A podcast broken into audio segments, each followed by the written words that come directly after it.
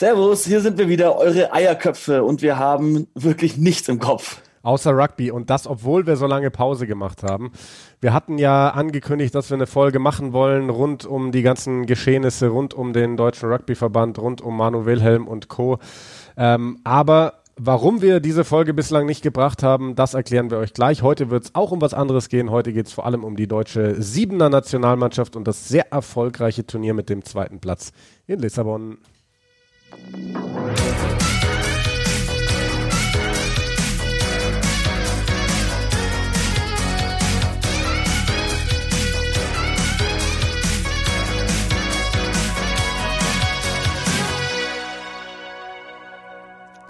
Simon, du grinst übers ganze Gesicht, weil wir endlich mal wieder nach einem Monat eine Folge aufnehmen.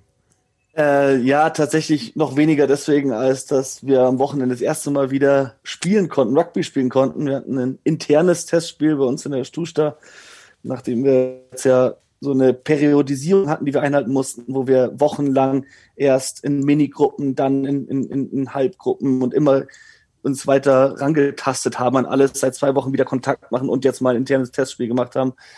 Alter, war das geil. Mal wieder auf dem Platz stehen, Rugby spielen, danach äh, ein paar Bierchen trinken und äh, am nächsten Tag alles spüren, wirklich alles. Es war richtig hart gestern, aber es war sowas von wert und ich freue mich einfach, dass es langsam wieder losgeht.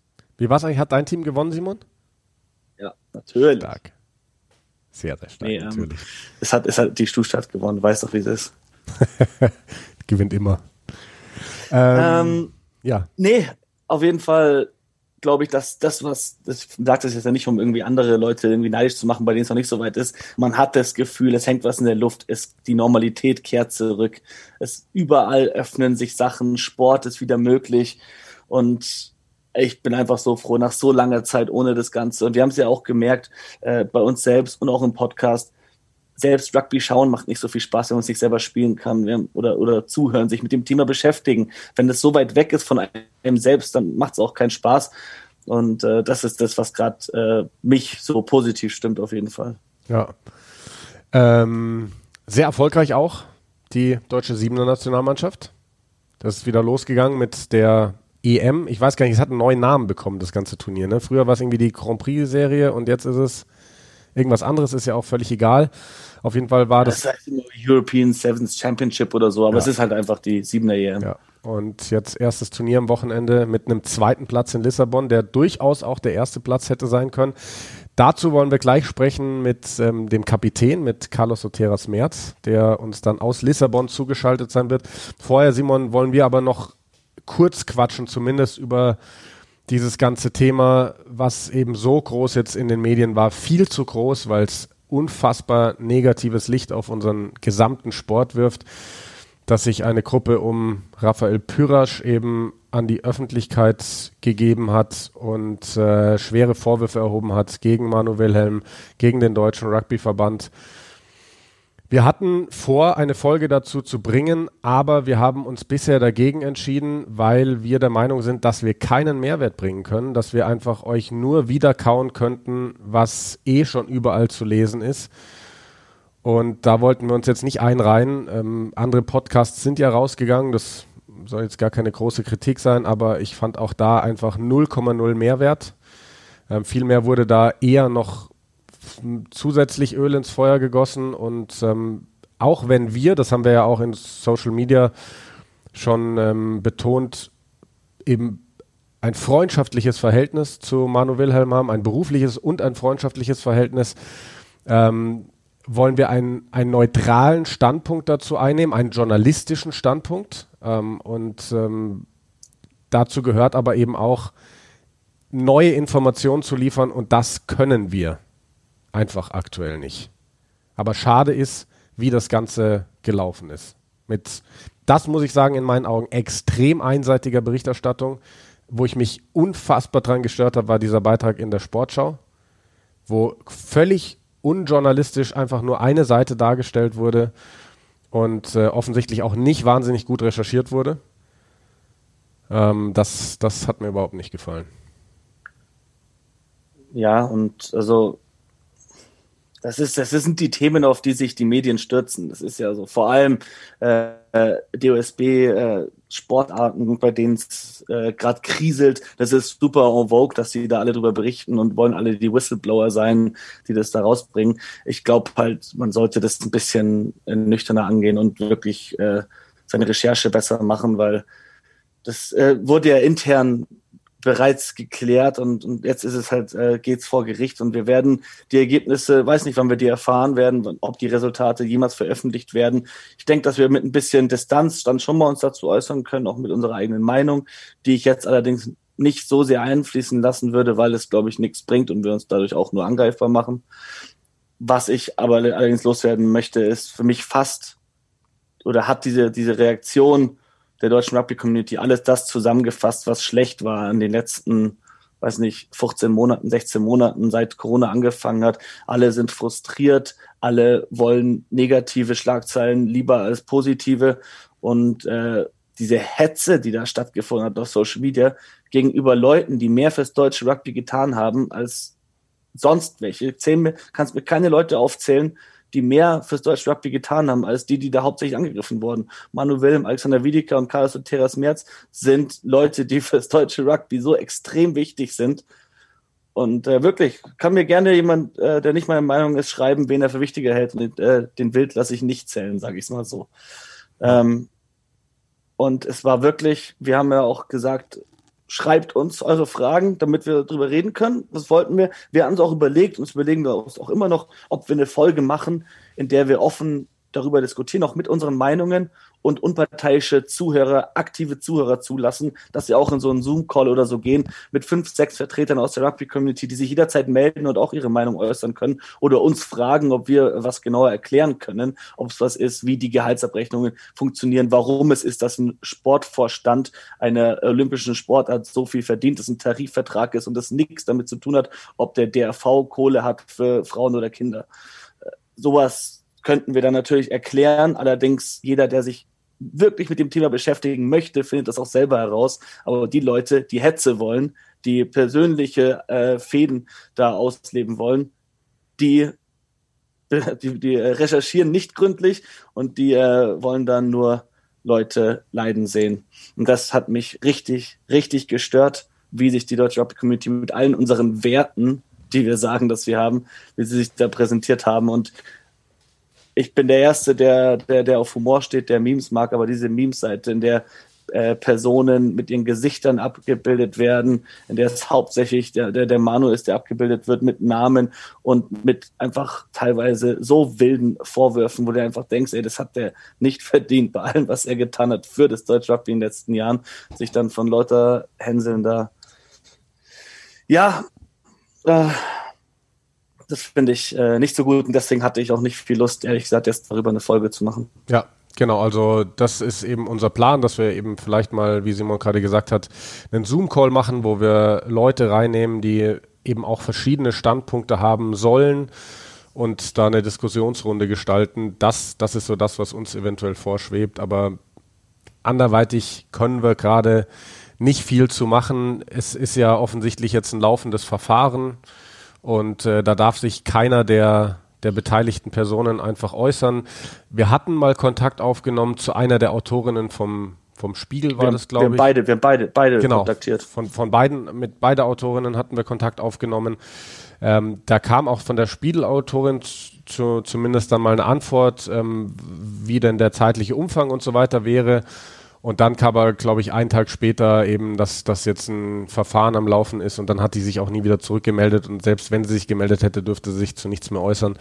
Also äh, einfach nur, um euch zu erklären, es, es gibt keinen Mehrwert und ähm, ja, ähm, sich jetzt irgendwie hinzustellen und irgendeine persönliche Meinung rauszukrakehlen, wie es andere Podcasts getan haben, ähm, finde ich oder Akt oder hunderte von Social Media Usern. Ja, und in Social Media, Mai, das ist ja wie immer, ne, da gibt es nur schwarz und weiß. Der eine ist voll gegen, der eine ist voll für und äh, dann wird sich gegenseitig beleidigt und das ist halt einfach keine, keine gute Kultur Miteinander. Vor allem kam das halt, ich glaube, es kam eine Woche, nachdem ganz viele in England, ganz viele äh, Sportler und äh, Sportmannschaften auch Premiership-Teams und der Premiership-Account alle in Social Media Streik gemacht haben, weil die Hetze so viel wurde, dass sich Spieler und Funktionäre die ganze Zeit äh, angegriffen gefühlt haben auf, auf Social Media und beleidigt und sich da Sachen hinnehmen mussten und dann kommen wir hier in Deutschland, machen es allen vor, wie es nicht geht, ey. Ja. Naja, Simon, lass uns äh, lieber dem, dem besseren Thema, dem fröhlicheren, positiveren Thema zuwenden, würde ich sagen. Ähm, deutsche Siebener Nationalmannschaft wo wir auch gleich schon mal vorwegnehmen können in diesem Interview mit Carlos Soteras Merz, dass wir ihn nicht zu diesem Thema ansprechen, denn die deutsche Siebener Nationalmannschaft hat ja eine Erklärung rausgegeben, die von Carlos als Kapitän in der Spitze quasi veröffentlicht wurde, wofür er auch viel einstecken musste. Ähm, die Mannschaft hat gesagt, dass sie sich danach nicht mehr zu diesem Thema äußern will und das respektieren wir einfach. Ähm, wo wir dann mal nachhaken werden, ist einfach, ob das die Mannschaft irgendwie beeinflusst hat in der Vorbereitung. Und ähm, ja, jetzt schauen wir mal, dass wir ihn erreichen. So, wir haben jetzt den Kapitän der deutschen Nationalmannschaft in der Leitung. Der hat gerade noch für Zucht und Ordnung gesorgt im Bus. Er hat die Teamkollegen die Musik leiser machen lassen. Carlos Soteras Merz. Carlos, schön, dass du die Zeit äh, für uns nimmst. Erzähl uns mal ganz kurz, ähm, wo, wo seid ihr jetzt gerade? Hi, ja, schön, dass ich dabei sein kann. Wir sind jetzt gerade äh, bei der Covid-Station am Flughafen in Lissabon und äh, fahren jetzt, äh, um unser Gepäck abzugeben. Und das Wochenende ziemlich erfolgreich. Ähm, ihr habt bis aufs Finale alles gewonnen. Das Finale war eine unpackbar enge Geschichte. Ihr habt am Ende im Endeffekt wegen einer Erhöhung an die, an die Stange das Ding verloren. Ähm, erzähl mal, wie, wie war das Wochenende aus eurer Sicht? Ja, also ja, im Endeffekt ja, ist, man Finale verliert, wir sind natürlich super enttäuscht, weil ja, ähm, eben auch nur zwei Punkte uns zumindest mal von der Verlängerung getrennt haben. Insgesamt waren wir mit unserer Verteidigung sehr zufrieden. Guter Kampf, äh, gute Struktur. Der Angriff war mir eigentlich das ganze Turnier über nicht so zufrieden. Ähm, das war eigentlich im Finale fast das beste Spiel vom Angriff her. Aber da ist auf jeden Fall Richtung Moskau noch äh, ein bisschen Luft nach oben. Ich muss sagen, ich hatte am Wochenende ein kleines internes äh, Testspiel bei uns in München und mir tut alles weh seitdem. Ich will nicht wissen, wie es ist, wenn man seit über einem Jahr das erste Mal wieder ein ganzes Siebener-Turnier gespielt hat. Was sagt der Körper? Ja, also ich muss sagen, jetzt geht es erstaunlicherweise. Beim Siebener Turnier, hat sich wieder bewiesen, das schlimmste Spiel ist tatsächlich das erste am zweiten Tag. Also wenn man so auch nach so einer langen Pause wieder einen Tag, ich meine, gestern die Spiele waren auch schon sehr körperlich und viel verteidigt und dann gegen Polen morgens da den Körper wieder in Gang zu bekommen, das war schon die größte Herausforderung. Und erstaunlicherweise jetzt geht's. Man ist auch am zweiten Tag eigentlich von Spiel zu Spiel besser reingekommen, aber ja, wie es halt so ist nach dem Rugby-Spiel oder Turnier, es ist okay. Eine Woche braucht man bestimmt, bis man wieder äh, zur, zur alter Form kommt. Gab es auch ein paar Bierchen nach dem Turnier? Ähm, also es gab kein Bankett, gab nichts Offizielles. Wir sind als Mannschaft noch kurz zusammengehockt, haben natürlich äh, ein, zwei Bier getrunken, aber ähm, ja, wir sind nicht rausgegangen. War, macht in Portugal auch noch alles zu und es gab kein Bankett, also war ganz gemütliche Sache. Wie, wie, wie war denn Vor allem, das? da ja noch ein Turnier ansteht. Genau, wie geht es für euch nochmal genau weiter? Wann? Also genau, wir haben äh, die, die Jungs, die jetzt nicht gespielt haben, ähm, spielen nächste Woche ein Turnier in Rovigo, äh, da nochmal ein bisschen Spielplatz zu sammeln, dann ist eine Woche Pause und dann ist Moskau am letzten Juni-Wochenende das zweite und letzte Turnier. Und ja, ich denke, wir haben jetzt eine sehr gute Ausgangsposition, haben es tatsächlich noch in eigenen Hand. Wenn wir das Ding da gewinnen, dann äh, sind wir mindestens mal punktgleich und dann muss man schauen, wie die Spanier äh, sich platzieren. Wie war denn das überhaupt so die, die Stimmung vor diesem Wochenende, nach dieser unfassbar langen Zeit, endlich mal wieder so richtig in den Wettkampf zu gehen? Ja, also die Vorfreude war riesig. Ähm, für mich persönlich war ja in, beim letzten Turnier in Südamerika mich relativ schwer verletzt, war sechs Monate eigentlich während Covid raus, habe eigentlich nichts verpasst.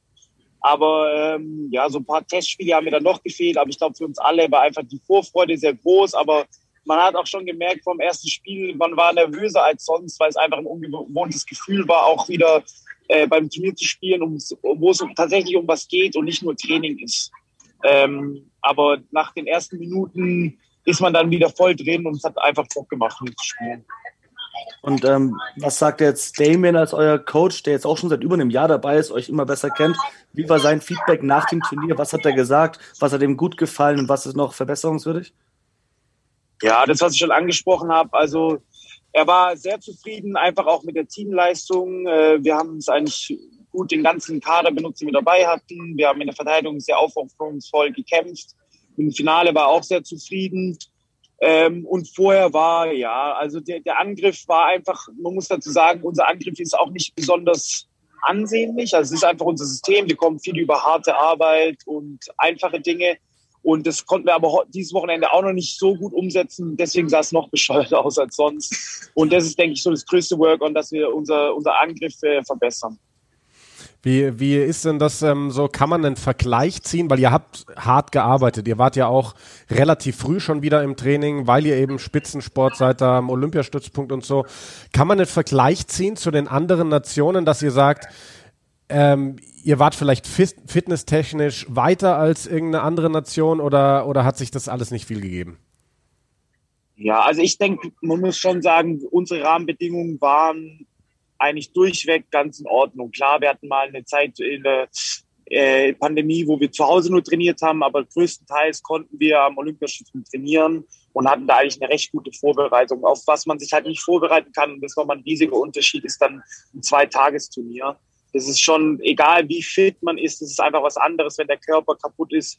Dafür war diese Spanien-Maßnahme ganz gut. Ähm, aber so ein richtig gegen andere Gegner und alles, das ist nochmal was anderes. Wir waren fit, das wussten wir. Wir waren halt noch nicht turnierfit, aber so ging es eigentlich allen, bis auf vielleicht Spanien, die ja zwei, drei, zwei Turniere dieses Jahr schon auf recht gutem Niveau gespielt haben. Die hatten da vielleicht einen kleinen Vorteil, aber sonst, wir wussten, wir sind ein fittes Team, weil wir das auch für unser Spielsystem brauchen. Und bei dir persönlich jetzt, ähm, bist jetzt das zweite Jahr schon als Kapitän auch von der deutschen Seniormannschaft da dabei wie können sich das jetzt auch unsere Hörer äh, vorstellen? Beschränkt sich das rein auf so Münzwurf und vielleicht die Kommunikation mit dem Schiedsrichter im Spiel? Oder was sind sonst deine Aufgaben auch so im Trainingsalltag und so und in der Mannschaft? Was ist das Besondere daran? Ja, also ich, ich sehe mich so ein bisschen auch als Bindeglied zwischen, zwischen Trainer und der Mannschaft. Ähm, also ich schon bevor ich Kapitän war, habe mich eigentlich immer Mühe gegeben, dass ich das ganze Spielkonzept verstehe auf jeder Position. Das ähm, hilft mir immer auch von die Sache, oder die Sicht des Trainers zu verstehen und dann an die Spieler weiterzugeben. Und sonst, ja, wir sind ein erfahrenes Team, wir haben ja viele erfahrene Jungs, mit denen wir oder ich schon lange zusammenspielen und da ist jetzt für mich nicht so eine besondere Rolle. Ähm, wir teilen uns eigentlich die Führungsarbeit auf und dass man halt gegenseitig auf Aufgaben hinweist. Und im Training, ja, wie vor Kapitänrolle auch, versuche ich äh, mit mit gutem, gutem Beispiel voranzugehen, ist eigentlich das Beste, was man machen kann, denke ich, als, als, als Führungsspieler, dass man einfach Gas gibt, immer beim Training und so die anderen mitnimmt und abholt. Ich kann mich auch noch erinnern, äh, so vor Corona oder was war es vor Corona? Auf jeden Fall, als, als Damien McGrath äh, kam, hieß es so, die alten Jungs wie Carlos Soteras Merz und Anjo Buckmann, die spielen auf einmal das beste Rugby ihres Lebens, besser denn je zuvor. Kannst du mal so ein bisschen erklären, was da passiert ist, wo du dich unter Damien McGrath gerade noch, noch mal so verbessert hast? Ja, also für mich persönlich war wahrscheinlich das Beste, dass, also er kam direkt, ich habe ja immer schon ein paar mehr, also ich war immer so ein bisschen auch zwischen 15 und 7 und war dadurch auch ein bisschen schwerer, vielleicht ein paar Kilos. Und er hat eigentlich ziemlich direkt gesagt, für seinen Spielstil muss man fit sein. Er will Leute, die 14 Minuten spielen können. Und da habe ich dann, als er ankam, direkt recht schnell nochmal drei, vier Kilo abgenommen. Und ich denke, das hat meinem Spiel persönlich ziemlich gut getan. Und ja, eigentlich, wahrscheinlich passt das Spielsystem mir auch ein bisschen besser. Ähm, ja, und sonst, es ist ja auch eine Sache, die Sicht der Trainer einfach. Manche Trainer, da hat man vielleicht ein, zwei gute Aktionen, dann ist man da schon mal im Vordergrund und äh, hat da gleich einen guten Stand oder auch nicht. Aber ich denke vor allem bei mir persönlich war es eben, dass ich fitter geworden bin. Das bin ich tatsächlich. Und äh, das ist für mich, für mein Spiel enorm wichtig. Wie war denn das? Du hast ja erzählt, du hast dich äh, verletzt gehabt und warst ein halbes Jahr raus. Ich, ich weiß gar nicht, was, was, was, hattest du für eine Verletzung und, und wie war diese Zeit für dich? Wie schwierig ist es, äh, sich da dann einfach wieder ranzukämpfen? Ja, es war schon hart. Also, weil, also natürlich ich auch im fortgeschrittenen Alter bin, hatte ich schon Angst, dass, also ich hatte einen Bruch, einen Knorpelschaden im, im, im Sprunggelenk und dann wurde es erst konservativ behandelt, weil eben da noch nicht ganz klar war, wie es mit Corona weitergeht. Da war noch ähm, eventuell Europameisterschaft oder spielen wir Hongkong. Dann hat es aber nicht geklappt, dann wurde ich doch noch operiert, dann hat sich alles wieder nach hinten, nach Haus gezögert. Und ja, es war halt viel Reha alleine, deshalb ähm, war es für mich gar nicht so schlimm, dass Corona war, weil ich eh viel alleine machen musste. Und ich war aber heilfroh, dann nach sechs, sieben Monaten wieder langsam zum Team zu stoßen und da wieder mitmachen zu können. Und ich glaube, für die anderen Jungs war es vielleicht noch schwieriger, weil ich hatte ein Ziel, fit zu werden. Die anderen Jungs mussten eigentlich die ganze Zeit trainieren, ohne ein richtiges Ziel vor Augen zu haben. Und das war eigentlich die schwierigste Phase.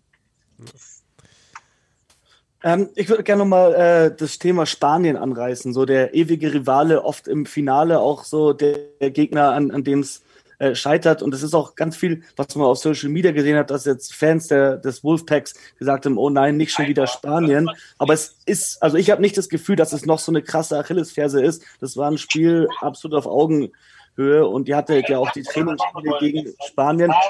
Was sind denn jetzt, um jetzt auch mal den deutschen Wolfpack-Fans äh, Hoffnung zu machen, was sind Schwachstellen im spanischen Spiel, die ihr entdeckt habt, wo ihr sagt, da könnt ihr sie ganz klar schlagen? Also man muss ja jetzt in Bezug zum Beispiel auf gestern hat man gesehen, dass wir vom Set-Piece die ziemlich einfach geschlagen haben. Wir haben eine Gasse gespielt, die sehr gut geklappt hat. Wir haben Strafkicks, was eigentlich erstaunlich ist, weil da die Verteidigung, klar, wir haben bestimmte Moves, aber ich war schon erstaunt, wie einfach wir sie da teilweise geschlagen haben.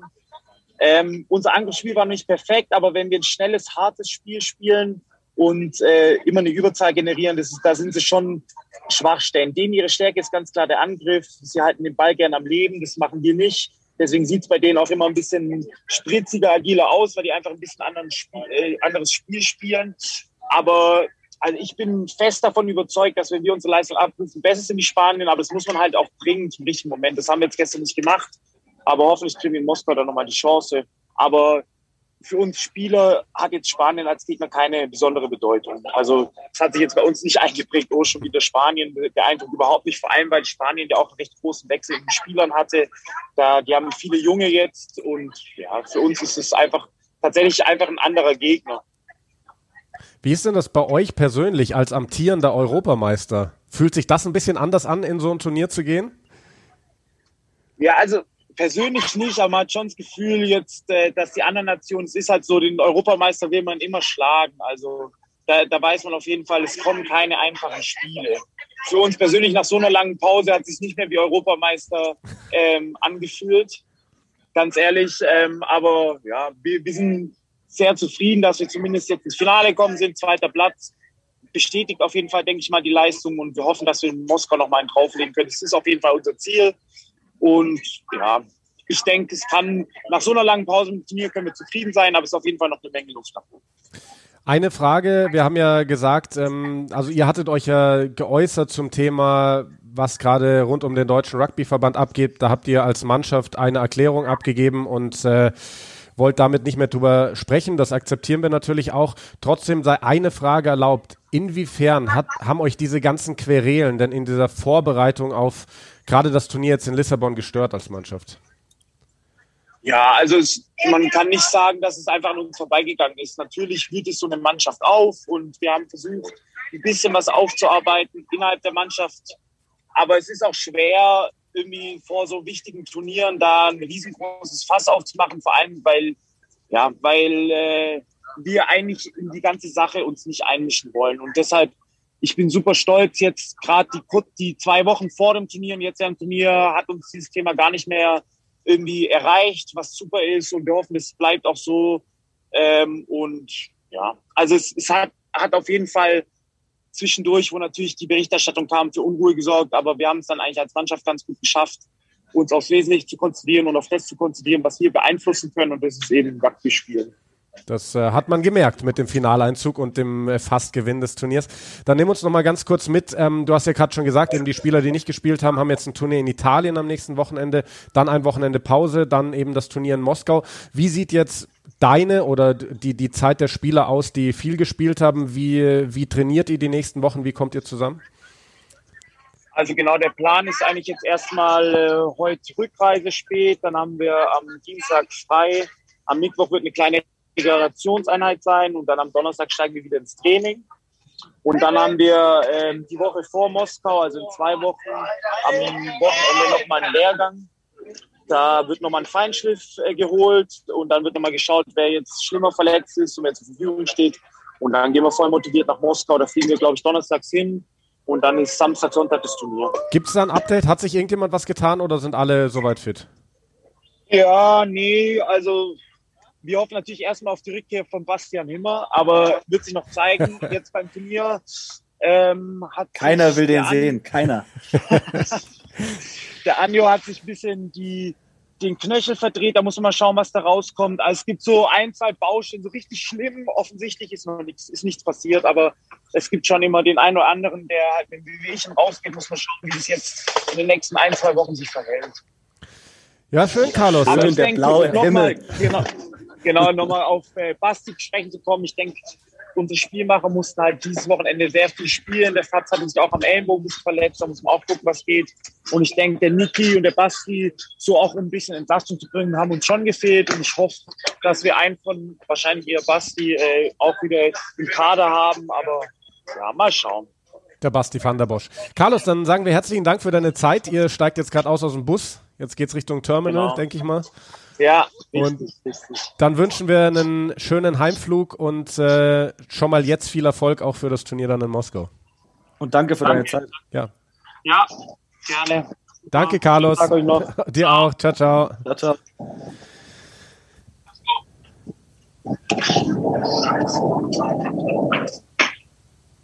So. Carlos Soteras Merz, Kapitän der Siebener Nationalmannschaft. Schön, mal solche man, also, man bekommt Einblicke Fernweh.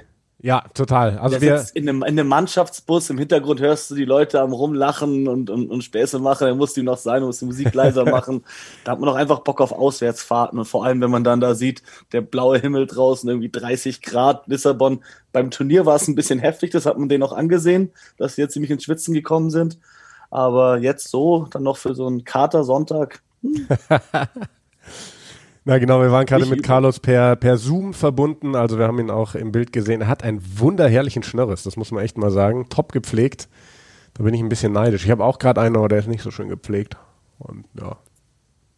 Ja, man, man sieht, sieht noch nicht so gut. Sieht einfach aus wie, wie Schatten unter der Nase. Ja, doch, so an der Seite geht das schon runter. Ich habe nix. Ich kann nix. Ja, Mai, so ist es. Im ähm, Gegensatz zu, äh, um schöne Überleitung, im Gegensatz zu den deutschen Siebenjungs, die können ganz schön was. Also ich muss auch Hat sagen, mich wirklich ja. überzeugt, das Turnier. Und ich muss, das wollte ich nochmal aufnehmen, also diese, diese ganzen Querelen, das kann ja an so einer Mannschaft nicht, nicht abprallen. Gerade auch Carlos, der, der viel abbekommen hat, dann auch in den sozialen Medien, ähm, dass sie, dass sie das dann eben doch so, so weit abschütteln können und so ein starkes Turnier spielen weil ich glaube, man hat bei diesem Turnier jetzt auch wirklich gesehen, Deutschland und Spanien sind die zwei besten Mannschaften und die sind auf Augenhöhe. Also äh, Rugby und Siebener Rugby ist ja teilweise auch ein Stück weit Glück, eben was so Erhöhungen angeht. Und ähm, das haben wir gestern gesehen. Verlierst mit zwei Punkten, weil das eine Ding an, den, an die Stange geht, geht, es, geht der Kick irgendwie zwei, zwei Zentimeter weiter nach links, dann geht es wahrscheinlich in die Verlängerung. Dann hast du vielleicht am Ende das Turnier gewonnen. Aber Mai, das ist, das ist halt eine wahnsinnig enge Kiste. Ist aber auf jeden Fall schön zu sehen, dass die Jungs dieses Level echt gehalten, wahrscheinlich sogar noch nach oben geschraubt haben. Genau, ja. Ich meine, das Halbfinale gegen Russland war es genau andersrum. Das haben sie wegen einer Erhöhung gewonnen. Ja. Also das war, das war auch echt ein hartes Spiel. Das 7 zu 5. Und da muss man echt sagen, also wenn man die deutsche Mannschaft irgendwo kritisieren möchte, dann eigentlich auch in dem, was Carlos uns gerade im Interview gesagt hat, dass das Angriffsspiel teilweise einfach noch nicht effizient genug ist. Also in diesem Russland-Spiel müssten sie eigentlich, die haben einen frühen Versuch gelegt, haben sich den Ball zurückgeholt und haben dann einfach, obwohl sie komplett das Momentum hatten, auf der gegnerischen äh, 22 fast waren, es nicht geschafft haben, durchzubrechen, zweites Mal entscheidend, um halt einfach dieses Momentum aufrechtzuerhalten. Das haben sie nicht geschafft, stattdessen kassiert und dann wurde es halt echt nur eine Schlacht. Aber da haben sie halt gezeigt, dass sie auch wirklich äh, resistent sind, wie die dann verteidigt haben und sich Turnovers geholt haben, auch im Spiel gegen Spanien. Also die Verteidigung äh, ist nach wie vor astrein. Da sind ein paar richtig coole Poacher in der Mannschaft, die Bälle klauen können, die hart tackeln können. Apropos Simon, der letzte Call gegen Deutschland im Finale, der war schon hart. Also wir haben ja alle unsere Meinung über Sam Grove White, den, den, den Schiedsrichter. Ähm, Ah, also der ging, glaube ich, gegen, gegen John Dorvers. Also ja. für mich war der Spieler nicht getackelt. Also das war ein astreiner Rip. Im Rugby League wäre es nicht erlaubt gewesen, weil es zwei Mann am Tackeln waren. Aber im Rugby Union, solange der Spieler nicht am Boden ist, kannst du den Ball nicht mehr rausreißen. Ja. Und das war äh, für mich, bevor der das Knie am Boden hatte oder dass der Schiedsrichter was gesagt hat. Weißt du, der hat nie gesagt davor Release oder it's a Tackle oder so. Hat er nicht gesagt. Der Ball war weg und dann hat er es gesagt. Also ja. Das fand ah, ja. ich sehr hart. Trotzdem ist es auch nicht gesagt, dass dann Deutschland von da aus rüber rennt und den Versuch legt. Also Spanien war jetzt auch nicht so schlecht, ähm, muss man echt sagen. Im Endeffekt war das ein Spiel, das jede, beide Mannschaften hätten gewinnen können. Ich habe das Spiel zu Hause mit meiner Freundin geschaut beim Abendessen und, und sie, war, sie, sie lässt sich dann mal sowas mal mitreißen, hat angefangen zu feiern und danach, äh, als sie es nicht gewonnen haben, war sie ziemlich niedergeschlagen. Ich habe gesagt, ja, aber eigentlich, das ist ein Spiel und das ist halt Siebener Rugby. Wenn Fiji gegen Neuseeland spielt, gewinnt auch nicht immer die eine Mannschaft. Von fünf Spielen gewinnt drei die eine und zwei die andere Mannschaft. Und so ist es gerade bei Deutschland und Spanien auch. Und deswegen, wenn sie im nächsten Finale aufeinandertreffen, heißt der Sieger vielleicht Deutschland, weil das Spiel hätten locker gewinnen können. Ja, ja. Ja, bin mal gespannt, was da geht dann in drei Wochen in Moskau. Wäre halt schon echt geil, wenn die, weißt du, so ein Back-to-Back-Europameistertitel, einfach um, um den Fokus und vielleicht auch mal wieder positive Schlagzeilen zu schaffen. Also da nee, bin nee, ich da, darüber würde die Sportschau nicht berichten. Ich, ich, bin, ich echt gespannt, ob dann vielleicht darüber mal was in der Sportschau kommt. Hm. Naja, anderes Thema. Aber ja. Ja, Simon, ähm, haben wir eigentlich äh, noch irgendwas zu besprechen gerade? Also jetzt, jetzt haben wir endlich mal wieder eine Folge geschafft nach ziemlich exakt einem ja, Monat. Ja, wir haben uns wir haben uns echt nicht gut gemacht in letzter Zeit, aber es ist, war, ist auch eine schwierige Zeit gerade und ich muss auch echt sagen, auch wenn wir uns dazu jetzt eigentlich nicht so äußern wollen, dass mich das schon echt runtergezogen hat, wie sich die deutsche Rugby-Community da gezeigt hat. Das ist so eine negative Einstellung allen gegenüber. Alleine, was wir, als wir gesagt haben, wir wollen uns ein paar Fragen aus der Community anhören und dann darüber berichten, das ist halt einfach, was da ankommt, es ist so giftig und da habe ich einfach auch keine Lust gehabt, die letzten Wochen irgendwas zu machen, bin ich ganz ehrlich. Ja, Lust hätte ich schon gehabt, aber haben wir ja eingangs schon besprochen, dass eben wir keinen Mehrwert hätten bieten können. Eben, ähm. wir können nur genau das wiederholen, was alle Leute eh schon wissen. Und dann einerseits hetzen wir nur mehr und andererseits ist es auch unbefriedigend, weil wir nichts, keinen Mehrwert bieten können und nichts Neues. Und dann ist es einfach eine verschwendete Folge. Ja. Nee, und äh, deswegen schauen wir mal, ähm, wie es bei uns jetzt weitergeht. Also keine Angst, die Eierköpfe wird es weitergeben. Wahrscheinlich vorerst mal eher in unregelmäßigen Abständen, weil es einfach gerade jetzt nicht so die, das regelmäßige Thema gibt, über das man groß berichten kann. Wenn die British and Irish Lions Tour läuft, sind wir da definitiv dabei, werden da einiges drumherum machen. Und vor allem, wenn es in Deutschland wieder losgeht. Also es wurde ja beschlossen während unserer Abwesenheit genau. äh, mit Podcast, dass äh, die Bundesliga-Saison erst im Sommer mit der neuen wirklichen Saison wieder stattfinden wird.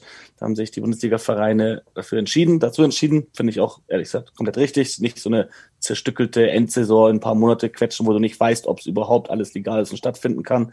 Lieber so, dass wir im normalen Zeitfenster wieder anfangen. Und dann können wir mal eigentlich das machen, was wir von Anfang an machen wollten.